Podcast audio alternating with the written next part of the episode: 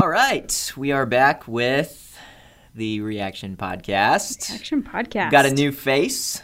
Taylor Starr is with us Yeah. today, and we're talking about rest. We're still in the thrill ride series that we've been walking through, which is the life of David, ups and downs, looking at it kind of like a roller coaster because David's life has taken some wild turns from being a shepherd boy to being a king, trying to manage a kingdom, and then becoming a, a psalmist and someone who uh, pursues God's heart and stays faithful through all the wild twists, turns, ups and downs of life. And this week, as we wrap up the series, we're talking about rest uh, and what resting well looks like because we saw how David's rest uh, when he encountered Bathsheba was not necessarily the best way to rest, um, and we've seen how his his surroundings uh, can can sort of influence the way that his life goes, no matter if he's sinning or if he's is pursuing God. And so, in all of these different seasons and different rhythms that David's in, uh, this week we're just kind of honing in on how did he rest well and what did he have to say about it in his psalms that he wrote and things like that. Yeah.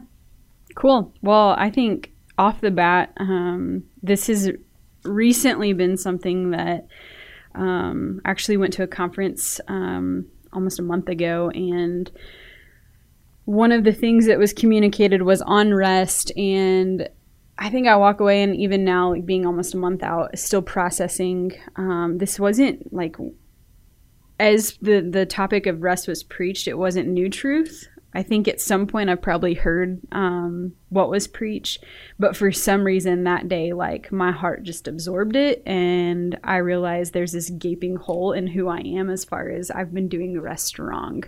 Uh, and so that day, as I as I walked out of there, out of the conference, it it allowed for some perspective shift now. But I think where I'm at right now is it's been it's been really good knowledge, but now there has to be like action out of this really good knowledge or else it's just really good knowledge. And so i'm still in a season of just figuring out like what this looks like and what this means and, and just beginning to do the work of applying this. Um, and so off the bat i think as i as i walk through and, and just talk on this topic uh, christine kane was um, the communicator communicator on this on this topic. And um, man she had such good truth, but it's because of the truth that she came out of it with. Uh, and so uh, I'm excited to unpack, but also know I'm not an expert in this. And this is something that uh, I love the weekends when I preach that it, it's when it's something that I'm currently walking in to say, hey, I'm, I'm on the same playing ground as you on. So um, wherever you're at today, I am right there with you uh, in learning. But I, I do know what, when that perspective, perspective shift happened, um, the the like excitement that came with the goodness of applying this to my life was was the the difference. So I'm excited. Yeah. Yeah, it's good. There's a lot of words and phrases in scripture like idolatry, like fearing God, and like rest that we, we hear a lot, we see a lot, and can take for granted. Um, but when we start to dig into them, it's like, what does this mean for life? Yeah. And that's what this podcast is. Yeah. Like, how do we react to the scripture that we read in a way that, that really translates to what are we doing during Yeah. the week? What are we doing with our kids? How are we leading our students? Yep. So that's good. Before we dig into what rest does mean, um, did you kind of learn anything about what rest does not mean? Yeah. Uh, as you've kind of been walking through this. Yeah, so something that Christine said that I think is really important as we begin this conversation is uh, when we hear the word rest, it doesn't mean to stop working.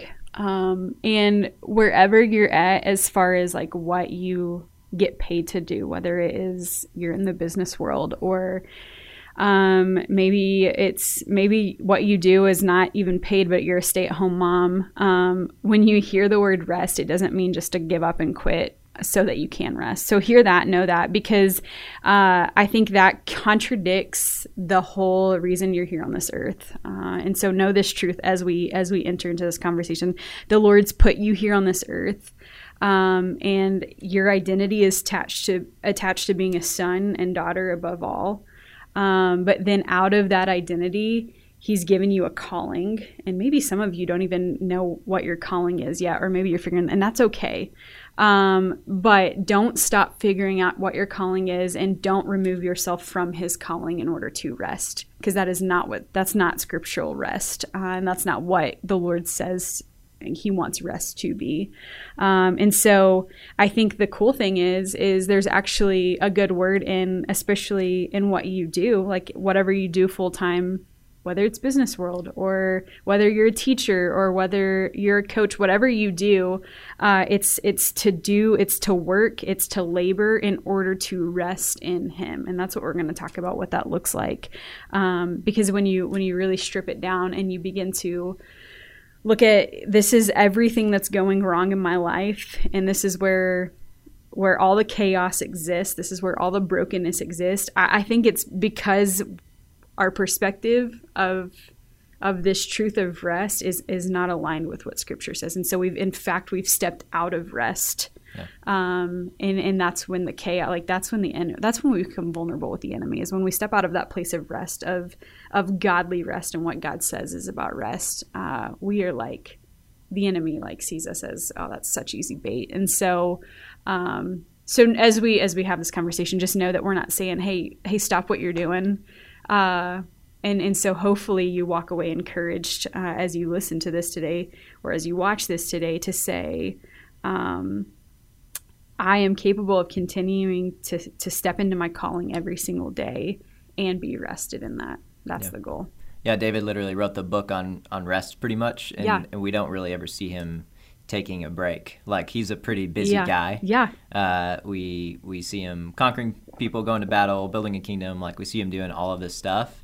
And when we do see him taking a breath, yeah. It, it's a breath of praise, right? Yeah. Like it's it's him sitting down, playing his harp, and, and praising God and, and writing lyrics. Absolutely, and, and yeah. Thing. And so, just even in his story, it's a great example of, of just how to define the word, like yeah. of, of what it means. So there's That's a few so different scriptures uh, yep. throughout the Bible that, that speak on rest. Um, it's it's one of those themes that carries through the Old Testament to yep. the New Testament, um, and so we see it returned to in the story of of like God's chosen people and the story of the New Covenant. Like it's it it stretches all the way through. Yeah. So how do some of those scriptures kind of tie together to give us one big picture? Yeah, rest? yeah, and we're gonna we're gonna hit, but but we see rest in the very beginning of time Yeah. uh, when when God shows up and speaks the earth into existence. We see rest show up, which I think is very important. We're gonna get to that, um, but even we're not gonna touch on this. But even if you go back and you look at you look at the way Jesus did ministry, um, you see rest. Uh, and, and you see biblical, you see godly rest be a part of his everyday rhythm. Whether it was the way that he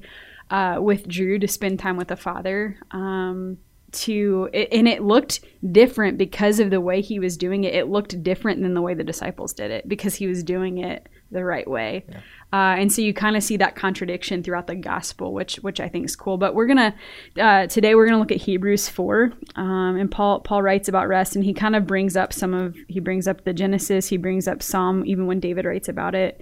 Um, but Hebrews 4 1 through 13, um, we'll just we'll we'll dive in and we can kind of stop as we go. But it says, uh, therefore, since the promise of entering His rest still stands, let us be careful that none of you be found to have fallen short of it.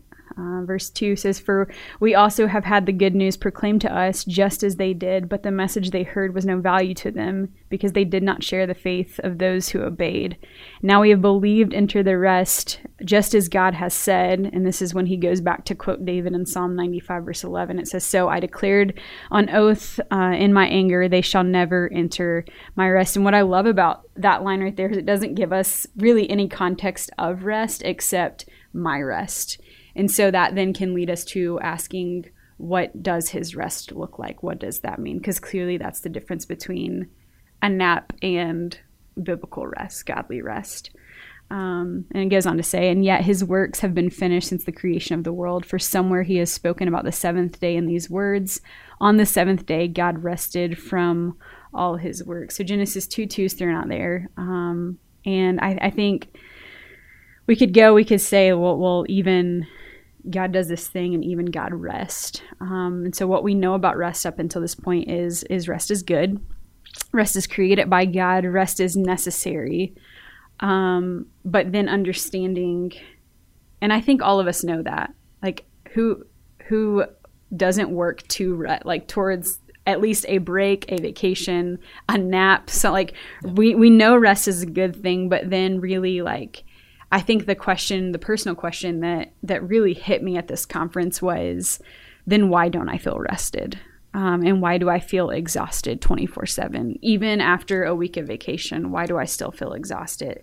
And so really getting down to the root of that um, and what that means. And I think Paul goes on to say, uh, verse 9, he says, There remains then a Sabbath rest for the people of God, for anyone who enters God's rest also rest from their works, just as God did from his.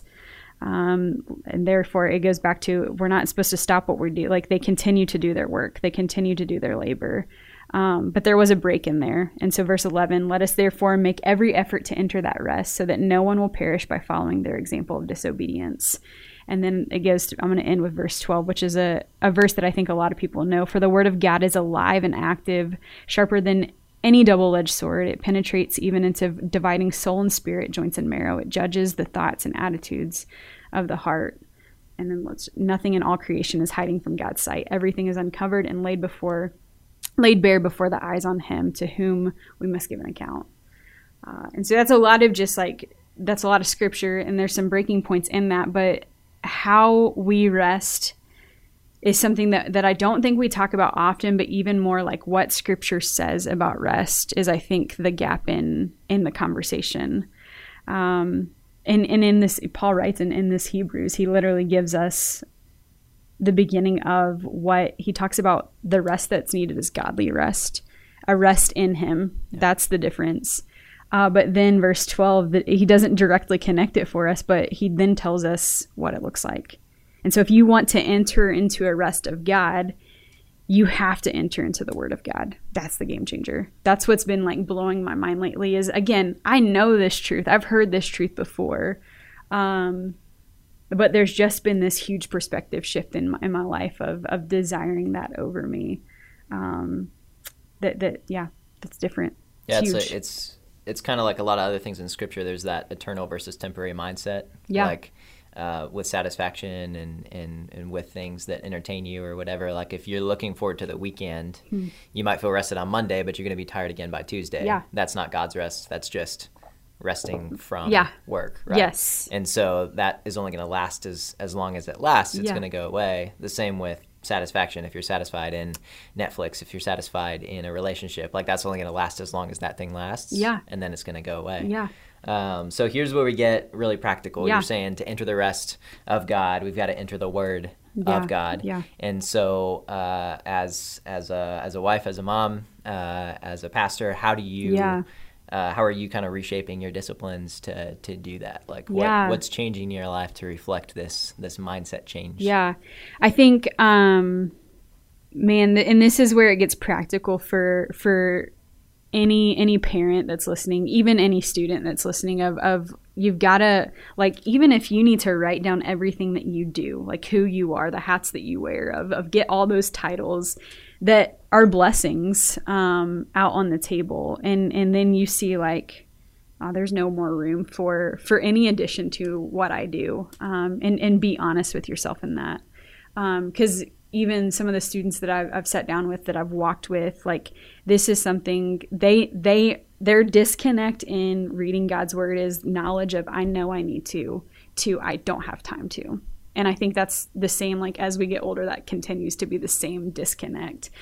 Um, and so what are things that you can do because the truth is you cannot enter into rest um, and, until you sit with him. Christine walked us through at, at, the conference. She she said this. She, you know, I think especially in church we jump to walking with Jesus, um, and that being like the initial beginning of, of your relationship with, with with Jesus, and that's good truth.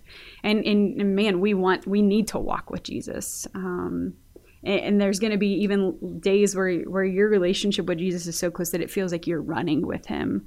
Uh, but such good truth that was shared is is you cannot run, you cannot walk, you cannot soar with Jesus until you simply sit with Him. Uh, and, and, sitting with Him is where where rest happens. Yeah.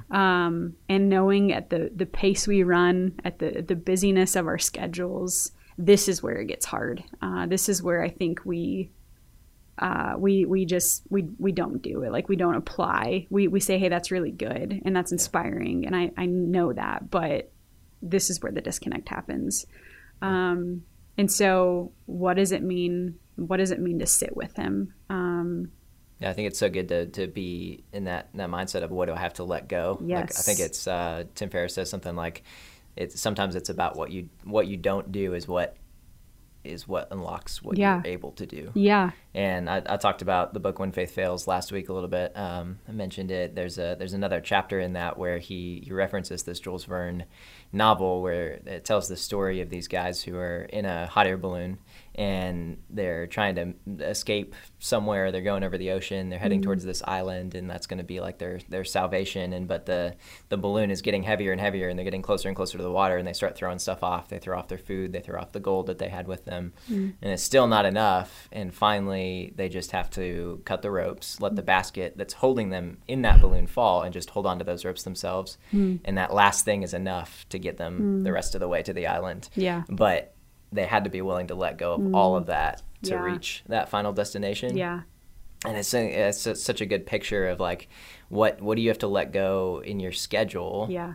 Not so that you can then have downtime or Yeah. then have time to just sit on the couch and like magically be you know washed over with the spirit of oh I'm, I'm resting now Yeah. but what can you let go that's going to give you the freedom to step into what you need to step into good. That's because good. this rest is not just um, the absence of action, but it's Yeah. a call towards something else, Yeah. and that's going to mean making sacrifices yeah. for that thing. And it's in, in in at the very end of the day is it's exciting.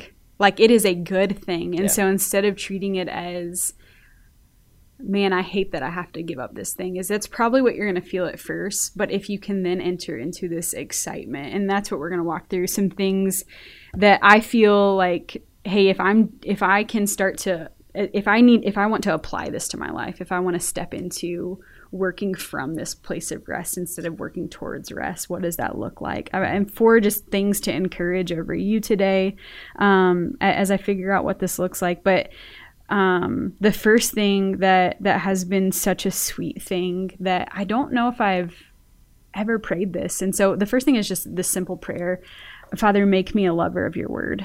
Um, and I think what come like the emotions that come with that is um, his word is good and i know that. And his word has filled in so many gaps for me when i've got nothing. His word is what literally is the foundation of when i preach a sermon like i go to his word because that's what we need to preach from. Like i know that. It's good it's good. It's truth. Um, but to desire his word day in day out. Like that that's a different conversation. Um, that's a different place of rest. Um, and and so that's been the simple prayer is is you know whether it's just at some random point during the day or whether it's in the morning or whether it's at night multiple times a day um, father make me a lover of your word. Uh, and that's just been a sweet that's helped even in my the way i see him it's just it's literally been a simple prayer that's drawn me closer to him. And so that's the first thing i would do is just pray that simple prayer but don't stop there. Um, don't stop at just praying a, a prayer because there's action that's needed. Um, And so the do the the action I think um, is if you are if you're if you have a family if you have you know whether it's a high schooler or middle schooler or, or little kiddos um, it's not too late so know that like if you have high school students it's not too late to kind of regain some grounding in your home um, and and whether you're a mom or you're a dad like you you have the you have the permission because of the Holy Spirit in you to do this in your home, but is to read the Word as a family together. Um, and I look back at, I was fortunate to be um, in a home where, you know, church was a part of what we did and the Word was the foundation for the way we did family. My mom led that for a really long time. And I remember in high school, every single morning we got up uh, and we read we read the Bible together. And my attitude as a high schooler stunk. Like it was never something I was excited about. It was it was just literally something that I was literally felt like I was forced to do. Um, but I look at I, yeah, I look at where we are in our walk with Jesus today, and I know that the fact that we did that together as a family was the game. It was nothing that my mom did. It was nothing that my dad did. It was the fact that we went and we we dove into His Word together. That little did I know was laying a strong foundation for. It went ahead of us, which is cool. And so, Yeah. uh, read the Word together. I think is huge. Yeah, I, I had a gap in my life where I wasn't necessarily desiring to like be in the Word and picking it up just seemed like a discipline. But as I fell back in love with Scripture and I started to read the Old Testament, I, I started to have these moments of, oh, I know this story because my dad read it to me Yep. before bed Yep. when I was seven. Yeah. And I know the characters and I know that like I have so much background and context for this because it was planted years yeah. ago. Yeah. And there was a desert in the Yeah, middle there. yeah. But now those two Yeah. those two moments are, are coming together Yeah. and it's it's a sweet thing. Yeah, absolutely, absolutely. And you might have to drag, especially if you if you have older kids, you might have to drag them to the table, um, and they you might not see any fruit from now until the time they leave your home. But the, the prayer would be that one day they they wake up and they're like, man, that was such good. That was such a good foundation. Uh, to be laid. The third thing is to sit, um, and and for you by yourself to sit in His Word daily um, and this is probably the area that I'm I am just trying to figure out is how do I move from a place of praying that desperate, sweet, intimate prayer to the Father into this place where I am I'm sitting in His Word daily and desiring that time. Um, and I think for for me, I've always struggled with like the timing of of when this happens. And um, someone even encouraged me lately that was such good encouragement that like um, your relationship like no other relationship that, that you have whether it's with a friend or a spouse requires you like hey at this time i'm going to spend this time and only this time with you. Yeah. and so why do we put god in that box um, which was such a good like freedom of my time in the word can happen at any any time of day which is so true As long as it happens. as long as it Yeah. happens. But I think even more, um, what I've been is I'm not a morning person at all. I hate the morning. Um, I'm a bear in the morning, and I hit my snooze alarm at least 10 times is for me to overcome this like selfish thing because I, I really think for me personally i think the obstacle in this is uh, not that i need to become a morning person in order to be biblical but is that i can read his word first thing and that then be what i work day in day out of. And so i really i, th- I do think that there's something sweet about doing it first thing in the morning. Um, but i know that for me it's tearing down some walls and, and some discipline getting you know to that place. Um, but as this is as much for you and the Lord and your relationship with Him, this part of if you can have this time, if you can sit with Him, not only are you going to now be able to work out of a place of rest, but this is where it has overflow for your family. Um, and the way that you're a mom and the way that you're a dad, it's it has overflow into your workplace. It has overflow into into just your entire day if, if this is happening. Uh, and then the last thing is to rely, uh, and, and that's just to rely on the power of the Holy Spirit to carry you to that place of rest. Um, the Holy Spirit, if you've said yes to Jesus, the Holy Spirit's within you. Uh, and that is such a powerful thing that sometimes I don't think we talk about, and sometimes I think we, we just forget that it is literally within us, um, and it is capable of, of it's capable of uh, one allowing you to, to know that you need to pray this prayer. It's it's capable of of being the force that orchestrates your family coming together to read read His Word. It, it's capable of of making you a morning person, of, of getting you up out of bed, um, and it's it's capable of carrying you to that place of rest. So, prayer, do, sit, rely. That's the four things that I think I'm just beginning to to figure out and and if I could encourage you to to start doing anything, it would be to to navigate these four things. Yeah, yeah, I love the the process nature of that because it, it really is running towards something. It's not running from something. It's not trying to hide from responsibility. It's not trying to hide from all these things that are chasing you. But Yeah. it's I'm gonna run towards Yeah. the Father, and I'm gonna take my family with me. Yeah. I'm gonna lead them.